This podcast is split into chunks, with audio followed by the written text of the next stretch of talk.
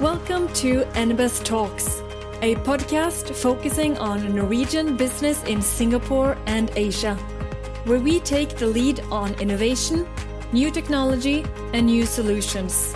Because Norway means business. With your host, Anders Hegre, Executive Director at the Norwegian Business Association in Singapore. Velkommen til Embas Talks. Um, I dag skal vi snakke om superapps. Det er ikke lenge siden jeg ikke ante hva det var for noe. Uh, og ikke vet jeg om du som hører på dette vet hva det er for noe, men nå skal du i hvert fall få sjansen. Så med oss så har vi grunnlegger av uh, Antler i Singapore. Uh, Magnus Grimland. Vi har Ine Jacobsen som jobber for Cocoon Capital. Joakim Bråten i produktteamet i Grab, og min kollega i Enbas, Birte Hansen. Velkommen alle sammen. Så vi starter med en liten introduksjonsrunde, og da begynner vi med deg, Joakim. Yes, eh, Takk for at jeg ble invitert, for det første. Så Jeg heter Joakim Bråten, jeg jobber i produktteamet i Grab. Der jobber jeg først og fremst med betalinger. Flyttet ned til Singapore nå for, eh, for snart et år siden, etter å ha vært i, i Kina tidligere. Savnet tilbake til Asia, så nå er jeg her. Birte? Birte Hansen flytta med Joakim ned til Singapore for ja, nærmere et år siden.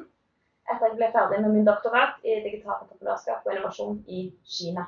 Savner òg tilbake igjen til Asia. Eh, ville prøve noe nytt med Kina denne gangen her, så ja, ble det Singapore. Ja, eh, Ine Jacobsen heter jeg. Jeg jobber for Cocoon Capital. Vi er et uh, venture capital-fond som er basert i Singapore, men vi investerer i hele Sørøst-Asia. Vi investerer hovedsakelig i selskaper uh, innenfor B2B Enterprise Tech eller Deep Tech. Vi har uh, ca. 18 selskaper i porteføljen nå, og investerer veldig tidlig. Så helst uh, før, før noe som helst av inntekter, eller noen ganger også produktet er ferdig. Så typiske selskaper som kommer ut av Antler, investerer vi i. Veldig bra. Magnus eh, Grimland er eh, grunnlegger og CEO av Antler. Eh, Antler er et tidligfase venture capital-selskap. Vi jobber med gründere fra oppstart, så med individer. Hjelper med å finne grunnleggere, andre grunnleggere. Hjelper med å at forretningsideen er god nok til at den skal, kan skalere og bli en veldig bra forretningsmodell. Vi kommer også inn og investerer den første kapitalen, typisk i, i alle de selskapene vi, vi, backer og hjelper med. Og vi gjør det i Asia, i Europa, i Nord-Amerika, Afrika, Sør-Amerika. Og så satte vi nettopp opp nå i, i India og Kina. Um, så har mye erfaring med å bygge selskaper fra, uh, fra scratch rundt omkring i verden. Um, og investerer også i de selskapene som vi støtter opp til og med serie C. Um, så veldig spennende å være her i dag og snakke om superapps. Jeg syns det er et fantastisk uh, spennende tema og utrolig kult å se uh, hva som har skjedd her i Asia rundt det. Og det er en veldig forskjellig utvikling fra hva vi har sett i Vesten, og kanskje en av de områdene hvor innovasjon kommer uh, fra Asia til Europa og USA, og ikke andre veien rundt. Så det syns jeg er et veldig spennende tema å ta opp. Så gleder jeg meg til å prate litt rundt det. Ja, takk skal dere ha. Skal jeg bare ile til da, og si at denne sendingen er sponset av DNB, som også syns at det er et veldig uh, spennende tema. De har jo da også VIPS uh, hjemme, som vi skal uh, si, høre mer om og møte mer senere. Men Ine, kan ikke du sette oss litt i gang? det er du som har hatt ideen om at vi skulle fokusere på superapps. Ja, jeg tror det er eh, Superapps er noe vi eh, bruker til daglig når vi bor her i Singapore. og Vi kan komme litt inn, inn, på det senere. Men jeg tror det har vært en fellesnevner når vi har snakket om dette, at det er veldig mange som ikke vet hva det er. Så jeg tenkte vi kunne begynne med å kanskje definere hva er det vi mener med en superapp. Nå var jo du litt inne på det, Magnus, men kanskje du kan si litt mer om hva er en superapp? Ja, altså det Forskjellen på en superapp og en vanlig app det er at eh, du har enormt mange forskjellige typer tjenester innenfor én app-infrastruktur. Eh, så F.eks. hvis du gjør en sammenligning der, og Johan Kim kan snakke litt mer om, om GrabTaxi etterpå, men hvis du gjør en sammenligning av f.eks.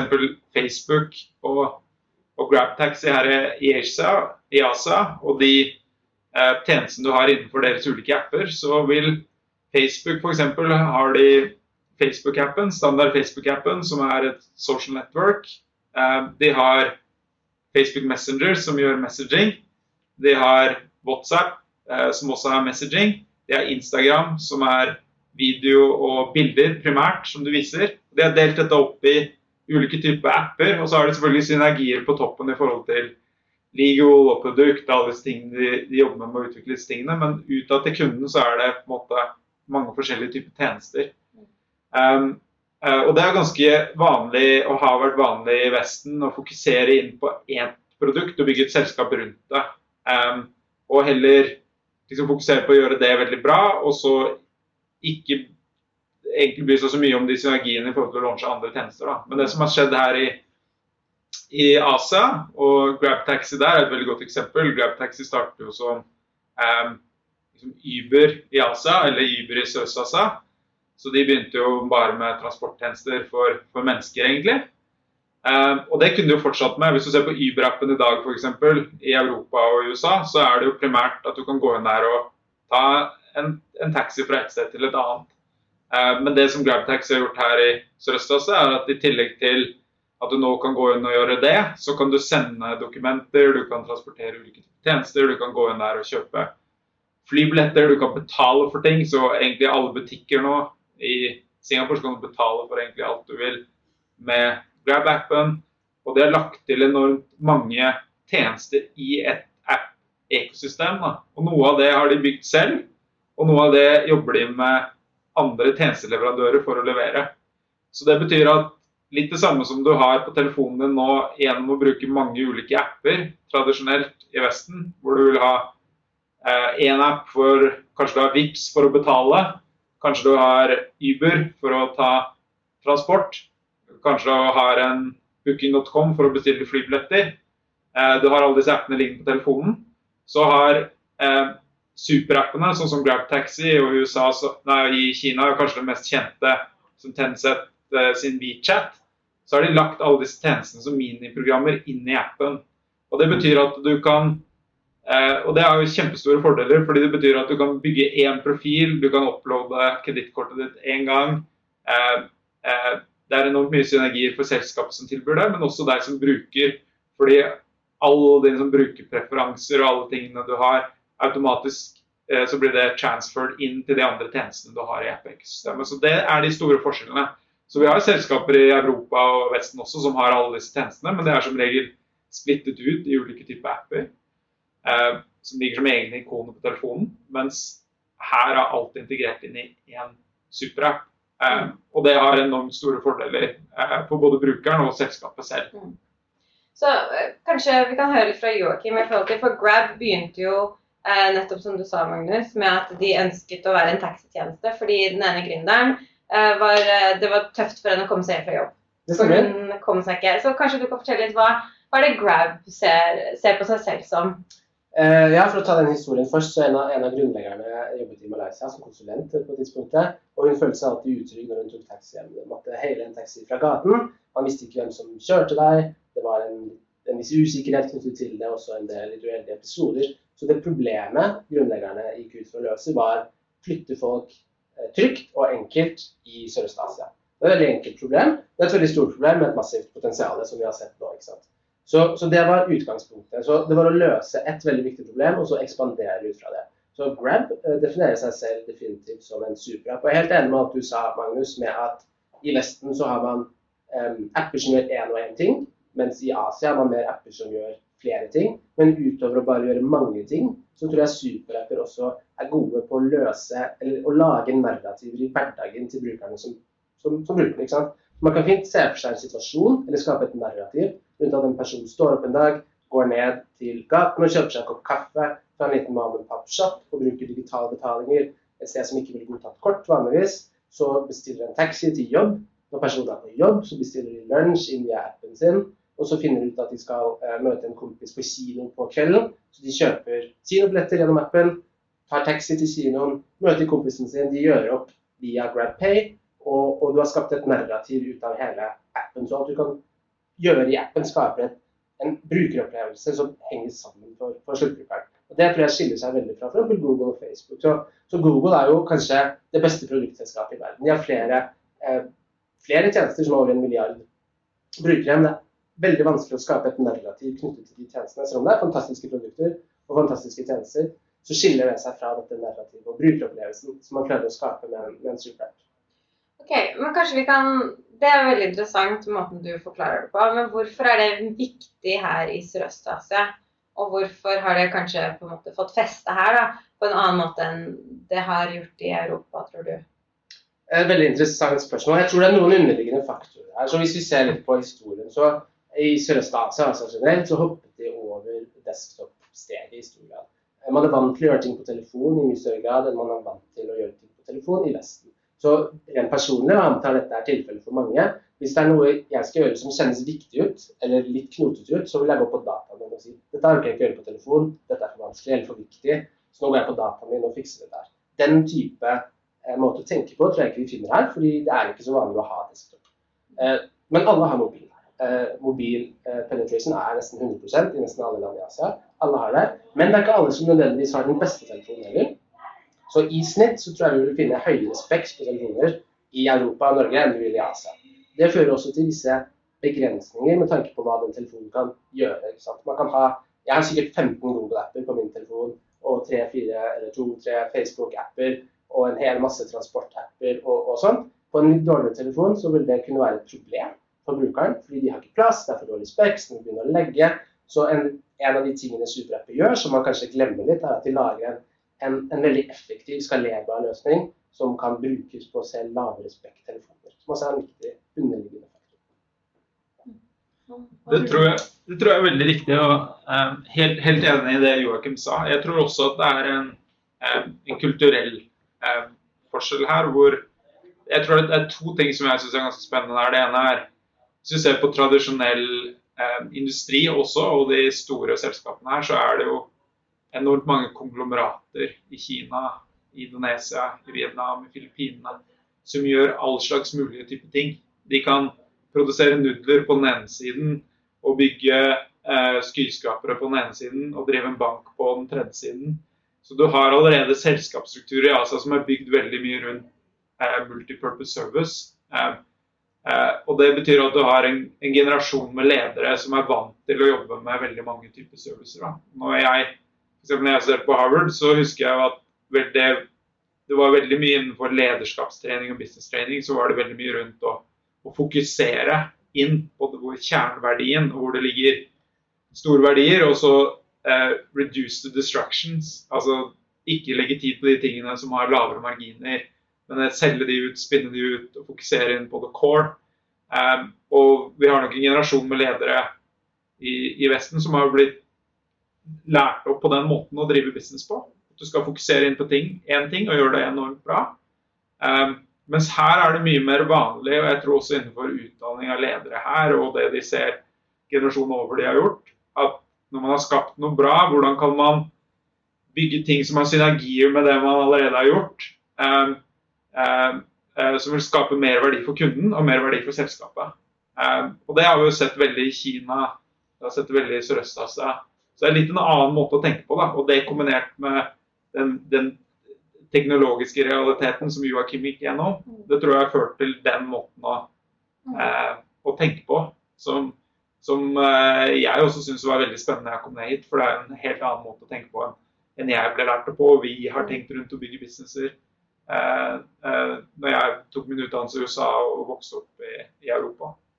Og så er En ting til som jeg føler vi kanskje ikke har snakket så mye om, men det er fintech-siden av superapps. Fordi eh, superapps, eh, superappene vi kjenner i Singapore og superappsene som kommer fra Kina, er litt forskjellige. De har litt ulike tjenester i seg, men det som er felles, er en fintech-løsning, en, en, betalingsløsning. Da. Det er jo en kjent sak at de, det er fryktelig mange mennesker som er unbanked i, i disse markedene som superappsene er i.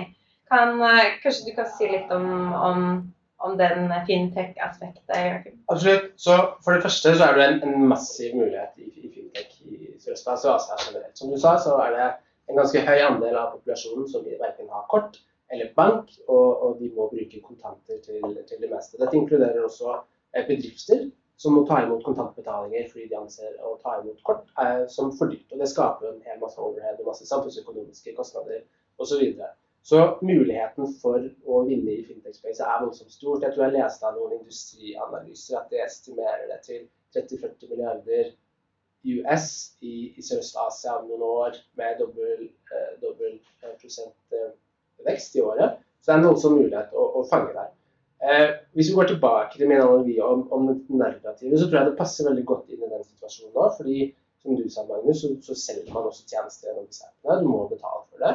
Eh, da kan du enkelt og greit velge å motta betalinger gjennom en vanlig betalingsleverandør. Og så kan du sitte og se at de spiser litt av marginen underveis. Eller så kan du prøve å snu den kostnaden til en inntekt.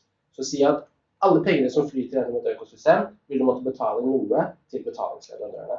Hvis du gjør om den kostnaden til en inntekt, så ligger du bra an til å kape mye av den muligheten allerede der. Hvis du da utvider den muligheten til andre betalingstjenester, betale butikk, betale online, betale P2P, så har du økt den muligheten enda mer. Hvis du så begynner å kaste på wealth eller sparing eller lån, så begynner det å bli en veldig stor del av den kaken. Mm. Uh, og i, i, forhold til det, jeg tenker det er veldig spennende med deg, Magnus, og, og Antler, som har kontorer så mange steder i verden. Hvordan ser du på de gründerne dere jobber med, og deres forhold til superapps og fintech? Er det forskjell på hvordan de forholder seg til denne muligheten? Jeg tror det, det er en del spennende muligheter her. Det ene er jo å bygge disse superappene eh, eh, fra begynnelsen opp. Men det i seg selv er altså, Du må lykkes gjerne med én vertikal før du kan legge på superapps på det. Så jeg tror hvis du, skal bygge, hvis du tenker at jeg skal bygge en superapp, eh, så vil du mest sannsynligvis ikke komme dit. Men hvis du tenker på at du skal bygge én tjeneste hvor du gjør noe for noen og løse et problem som ikke er løst allerede, og gjør det fantastisk bra, så skaper du en kundebase som du etterpå kan legge til flere tjenester til og bygge en, en kjerne og en superapp. Så jeg tror det er måten man må tenke rundt det på. Um, det andre fakten her som jeg syns er spennende, det er muligheten av å jobbe med selskaper som allerede er etablert og vil bygge en superapp. Så vi har f.eks. Eh, et selskap i, i vår portfølje som heter Apoboxo, som har bygd en eh, altså De gjør API-integreringer til mange andre typer tjenester. Så f.eks. hvis du har en e-commerce-webside og du vil legge til um, eh, å selge flybilletter, eller du vil legge til å selge eh, billetter til movie theaters, eller eh, kinobilletter, som, som Joakim nevnte tidligere. Så istedenfor at du må jobbe med å integrere det inn i appen din, så kan gjør de det for deg. Eh, og det er allerede integrert inn i API-ene, så det er bare en liten del av eh, en kode som må inn i, i, i, deres kode for å kunne levere disse tjenestene. Eh, og det er litt det samme som Stripe på en måte har gjort med payment globalt prøver de å gjøre for å dra inn flere nye tjenester inn i alle, folk som allerede har en eksisterende kundebase. Så det er et spennende område. Det er rett og slett være en, en, en, service provider til selskaper som allerede har en spennende område, hvor de kan tilby flere ting og derfor bekomme en superapp. Så det tror jeg er liksom poeng nummer to. Poeng nummer tre som, som jeg syns er veldig spennende, det er det jeg snakket litt om i begynnelsen av, av podkasten her, hvor folk tar læringer fra GrabTaxi, fra WeChat og Tencent i Asia, og nå etablerer det i, i USA og i um, i Europa. Så f.eks. Uber har begynt å gå inn i nye typer services nå. Airbnb har gått fra å bare tilby um, uh, steder å bo til å tilby experiences, og de ser nå på å tilby flere ulike typer tjenester inni samme app-system. Spotify har nå gått fra bare ikke sant, de bare gjorde eh, musikk, nå, nå, skal de gjøre podkast, og nå annonserte de forrige uke at de skal gjøre film, ikke sant, så du får den YouTube-delen av av, eh, av tjenesten. Eh, så det er ganske spennende å se hvordan innovasjon nå kommer herfra og, og, til Vesten. Og jeg tror det er enormt mye av alle som hører på dette, som holder på med disse tingene, kan lære fra å se hva GrabTaxi gjør, og se hva Tencent har gjort. For det kommer til å skje i, i Europa og USA fremover. Og det er morsomt. Og Det er jo litt av Enva sin rolle òg, tenker jeg. Eh, som kan være en fasilitator eller hjelpe til eh, å forstå hvordan man kan utnytte disse mulighetene. Så eh, for norske selskaper, da, hva er det som er viktig for at de skal kunne samarbeide godt med superapps som Grab? Hva ville du si Joakim, er viktig å tenke på i forhold til det? Samarbeide eller ønske om å bli en Eh, nei, mest, jeg tenker mest på samarbeidet. Ja. Eh, eller kunne tenke eh, i de samme baner da, for å enten eh, integrere sammen med de, eller levere tjenester til, til de. Mm. Det er et interessant spørsmål. Eh, når det kommer til eh, først, å, bli superapp, så er jeg helt enig i at du må løse et problem først. Du må Mm. ha, en, ha en use case som er så, løser et så stort problem at du, at du skaper en base med brukere som, som, eh, som du kan vokse fra. Det, det er et veldig godt poeng. Når det kommer til hvordan norske selskaper kan samarbeide med superapps, så det er, det er et litt vrient spørsmål. fordi For meg så er en superapp, eller i hvert fall de superappene vi kjenner som klassiske gåsetegn, eh, Grab, eh, WeChat og, og Alipay, de er litt orientert rundt hverdagen. Det er snakk om å komme seg til fra jobb, det er snakk om å bestille lunsj, det er snakk om å dra på kino. Ikke så mye kanskje internasjonal reising da, som ville vært en relevant samarbeidsområde for f.eks. Ja, norske selskaper og, og superapper. Men så kan man også tenke seg videre at det finnes typer av superapper som er orientert mot hverdagen, og så kan det finnes typer av superapper som er orientert mot andre ting. Så det finnes jo uh, en, en hel gruppe selskaper som kaller seg finansielle superapper uh, i, i Europa. Monzo, N26, Revolut, alle disse definerer seg selv som finansielle superapper. Man kan også definere en gruppe med kanskje reiserelaterte superapper. Du var inne på booking.com. Det er veldig enkelt for de å gjøre disse API-integrasjonene. De kan ha ride-hailing inni booking-appen. Du kan lage et narrativ ut av at du kjøper flybilletten, du kjøper hotellet, du fikser leiebilen, du har ride-hailing i de landene du lander i, eh, og alt dette. Og der tror jeg det finnes muligheter for å samarbeide. Men er det mange muligheter i denne mer dagligdagse eh, superappen? Ikke så overbevist. Så hva er det nærmeste man kommer en superapp i Norge, da? Det er jo et eh, morsomt og sikkert litt vanskelig spørsmål å svare på. Altså, altså jeg tror jo um, Det er i hvert fall en del selskaper som har muligheten til å, å kunne gjøre det. Altså, Vips er jo et veldig godt eksempel. Mm. Synes jeg hvor, og det er derfor, eller En av grunnene til jeg tror også GrabTaxi har fokusert så mye på den fintech-delen. altså Hvis du har en integrert betalingsmetode som hele landet bruker altså jeg synes Det var et veldig godt eksempel. Jeg husker første påsken jeg kom hjem til Norge. og jeg var den eneste som ikke hadde VIPs, så jeg fikk ikke betalt en pølse på påskefjellet.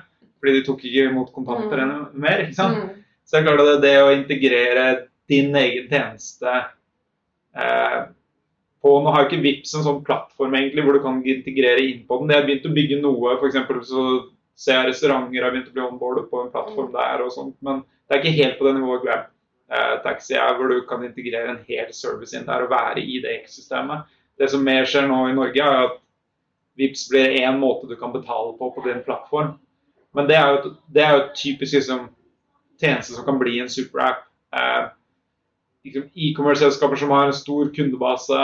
Eh, men så tror jeg også Norge Jeg tror heller jeg skulle tenkt Europa som et ekosystem enn å tenke kun Norge. Fordi du må få litt skala ut av dette før du Hvis du tenker på hvor mye penger, så har jeg ikke full oversikt over hvor mye som har gått inn i Grab, men det som har vært publicly, er jo rundt Jeg tror det har vært investert mer enn 10 milliarder dollar eller noe sånt i å bygge dette ekosystemet for rundt 600 millioner mennesker i, i Sørøst-Asia. Og det skal en del til for å bygge den infrastrukturen du skal ha på plass for å skape noe sånt nå. Så jeg tror eh, man skulle heller tenkt liksom på europeisk skala rundt de man kan samarbeide med der. Hvem er de største e-commerce-spillerne? Hvem er de store logistikkoperatørene? Hvem er de store finansielle operatørene? Eh, og, og bli en av tjenestene på deres plattform tror jeg er en kjempestor mulighet.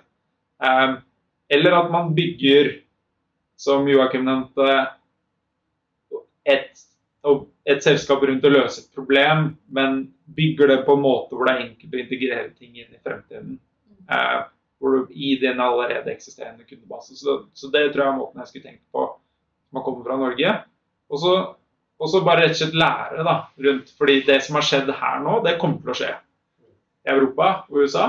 Så bare det å ha den kunnskapen, det betyr at du kan posisjonere deg selv og ta strategiske valg som gjør at du blir det service provider of choice når disse superappene kommer til å ta tak i, i Europa. Eh, Og der er det jo enormt mye spennende du kan lære av bare se på hva GrabTax har gjort, bare se på hva Tencent har gjort i Kina osv. Jeg lurte på, Ine, du eh, har jo stilt en del spørsmål om men hva, hva er dine egne refleksjoner om dette? Nei, altså jeg, jeg tenker at det er, um, det er veldig spennende når du flytter ned uh, til Sørøst-Asia og du begynner å bruke disse superappene, og du etter hvert ser hvor mye av livet ditt som, hvor, Eller hvor mye tid da, uh, du bruker på superappene. Uh, og spesielt nå i kanskje denne covid-situasjonen hvor vi har da du ikke har brukt Grab til å ta taxi lenger, men jeg har brukt det for å bestille ting, eller for å få noen til å hente noe hos meg og levere til noen andre. Du bruker det til så mye, da, og det er alltid en løsning der inne. Så det er en sånn interessant personlig opplevelse. Eh, fra et um, businessperspektiv så er jo vi opptatt av å da investere i selskaper som kan samarbeide med superapps på en eller annen måte. Eller som er i fall har den muligheten til å integrere, som eh, Magnus var inne på. At det er en veldig viktig del at man, at man, har det som en del av sin langsiktige strategi. Da. For du kan ikke være et lukket økosystem her, eh, her i Sørøst-Asia. Fascinerende. Vi eh, bør begynne å gå inn for, eh, for, landing, men jeg tenkte jeg bare skulle ta en liten runde rundt bordet til slutt. En oppsummering. Eh, Joakim, hva er det viktigste du har fått ut av uh, samtalen? Jeg tror for, for, selskaper i Norge så er det viktigste å, å, å, ta ut av dette er at det kommer til å bli endringer i måten dette blir gjort i, i Europa og i Norge. Jeg tror vi ser det allerede, som jeg, jeg nevnte Revolut tidligere. og De er jo en finansiell superapp, og de sto seg delvis opp på å gjøre gjøre billige valuta-exchanges. og De targetet jo spesifikt en gruppe med millennials stort sett, som reiser mye. Og ser for seg at de kommer til å gjøre inntoget inn i reiserelaterte ting. Eller å bygge ut bare fra, eller bare bygge ut fra finansielle tjenester til noe annet. tror jeg ikke er så langt unna. Jeg tror uh, bedrifter hjemme i Norge må, må, ha det hengende over hodet sitt uh, fremover.